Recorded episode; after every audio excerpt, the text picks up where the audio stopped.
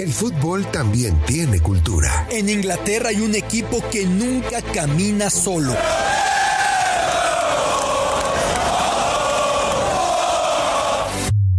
En Argentina se vive el fútbol con una pasión única. En Brasil se juega con ritmo, con jinga, algo tomado de la capoeira. En México lo disfrutamos con nuestro muy particular folclore.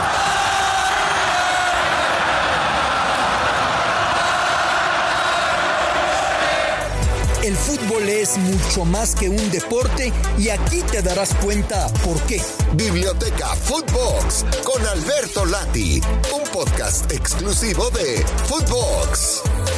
Biblioteca Fútbol, soy su amigo Alberto Lati. Si usted acude en Londres, en el suburbio londinense al sur de Croydon, al cementerio de West Norwood, usted se topará ahí con una tumba que incluye en la cruz una FA Cup, una copa FA, y ya debajo usted podrá leer el nombre de acaso el personaje más influyente en la historia del fútbol. Y vea usted que lo jugó, pero no a un gran nivel, no un grandísimo nivel y vea usted que fue entrenador, pero no de los entrenadores que mayores revoluciones o innovaciones lograron introducir en fútbol. Y vea usted que hizo de todo, pero nunca presidió la FIFA. ¿Por qué digo yo que Charles William Alcock, Charles W. Alcock, es quizá el personaje más influyente en la historia del fútbol? Es bueno traerlo a colación ahora porque tenemos fecha FIFA y partidos internacionales. Y él inventó, él propició el primer partido internacional de la historia. Y sería bueno también traerlo a cuento cuando se juega la FA Cup o la Copa FA, el torneo más antiguo del contexto del fútbol, porque este hombre fue el creador de la Copa FA y es imprescindible traerlo a cuento cuando hay un fuera de lugar polémico o correcto o lo que sea. Estaremos de acuerdo en que el fuera de lugar es imprescindible para entender la naturaleza de este deporte, con el movimiento, con el ida y vuelta, con el que no se queden anclados los futbolistas de un equipo bajo su puerta o los delanteros del otro bajo la puerta rival, porque fue el primer futbolista en quedar en fuera de lugar o al que le fue sancionado un fuera de lugar. Charles Alcock nació, como les decía, a mediados del siglo XIX. Él mismo fue el hombre que propició, siendo periodista, propició el nacimiento de la FA Cup en 1871 en la calle de Ludgate Hill, en el corazón de esa square mile, de esa milla cuadrada que compone la City de Londres, muy cerca de la Catedral de St. Paul's, a unas tres cuadras, cuatro cuadras del río Támesis, de su poderoso caudal.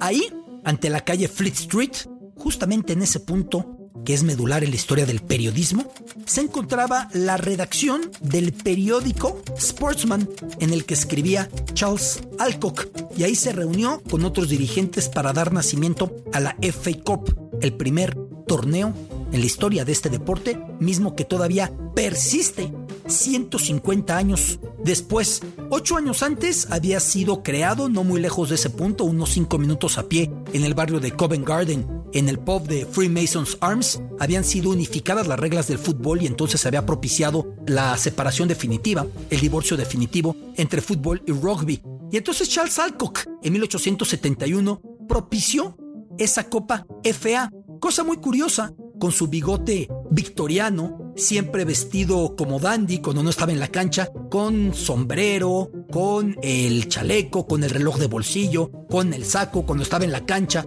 con su boina, pero siempre con ese bigote imponente y muy largo, Charles Alcock termina por dar nacimiento a esa Copa FA y quiere el destino que el club en el que él era la estrella y del que él era el capitán el Wanderers se coronaría en la primera edición del FA Cup, así que el primer capitán que recibió la Copa FA fue el mismo hombre que había propiciado el nacimiento de ese torneo.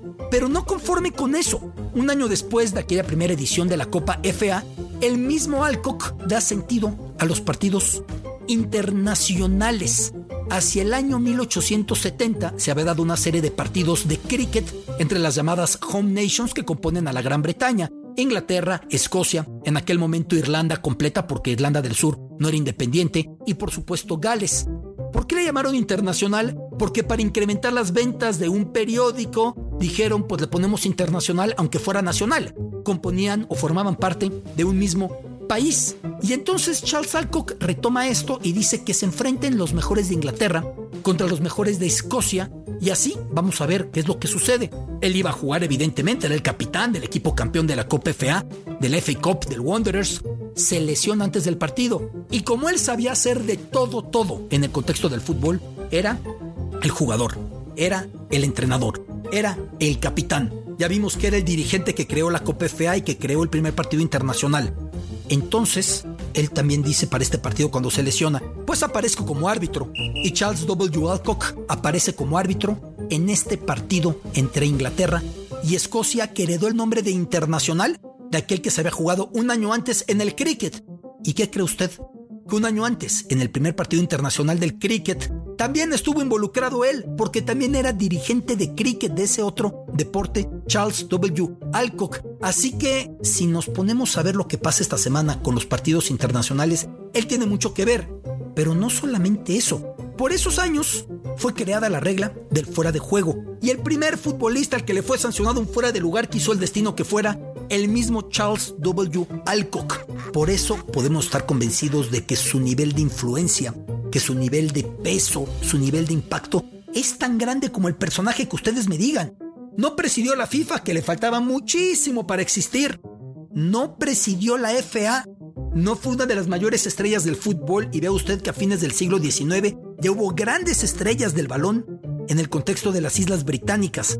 Pero Charles W. Alcock, Charles W. Alcock, ese cuya tumba aparece con la Copa FA en la cruz en el cementerio de West Norwood, al sur de Londres, es de los personajes definitivos en la historia de este deporte. Los partidos internacionales terminarían por dar pie a que existieran después los campeonatos continentales, las copas del mundo Incluso me atrevo a decirle, tuvo cierta influencia en lo que pasaría con el olimpismo, compitiendo en deportes de conjunto por países, porque hasta antes del juego de cricket de 1870 entre las home nations británicas, Escocia, Gales, Irlanda e Inglaterra, y hasta antes de aquel primer partido entre Inglaterra y Escocia, en el cual apareció como árbitro Alcock porque estaba lesionado, no existía el concepto de que se enfrentaran los países. Había clubes para hacer deporte y nada más. Y luego si había competencia, solía ser en deportes individuales y normalmente no con la bandera de un país.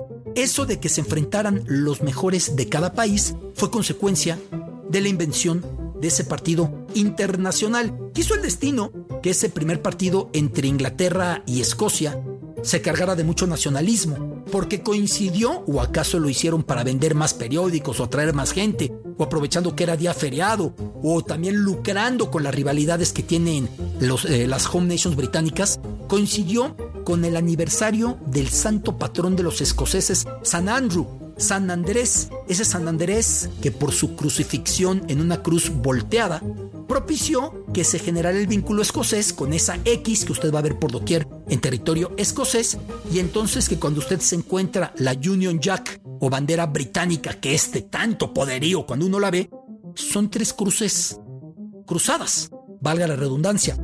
La cruz en X es la de San Andrés, las dos cruces verticales, como suelen ser, es una de San Patricio por los irlandeses, es otra de San Jorge de San George por los ingleses. Pero eso es otro tema. El asunto es que Charles W. Alcock forjó la Copa FA, el torneo más antiguo del fútbol que todavía se disputa, forjó el primer partido internacional entre Inglaterra y Escocia, y vea usted que esta semana que tenemos jornada internacional tiene toda la relación, y forjó también el que haya el fuera de lugar, siendo el primer futbolista que fue casado en fuera de juego. Eso quiso el destino. Otra cosa es que para la Copa FA, él fue el que ideó la manera del torneo a manera knockout, que el que perdiera el partido quedara eliminado como suelen ser las copas, ya cuando la copa la disfrazan de liga como pasó en México que era una fase de grupos, o ya cuando hacen ida y vuelta están desvirtuando.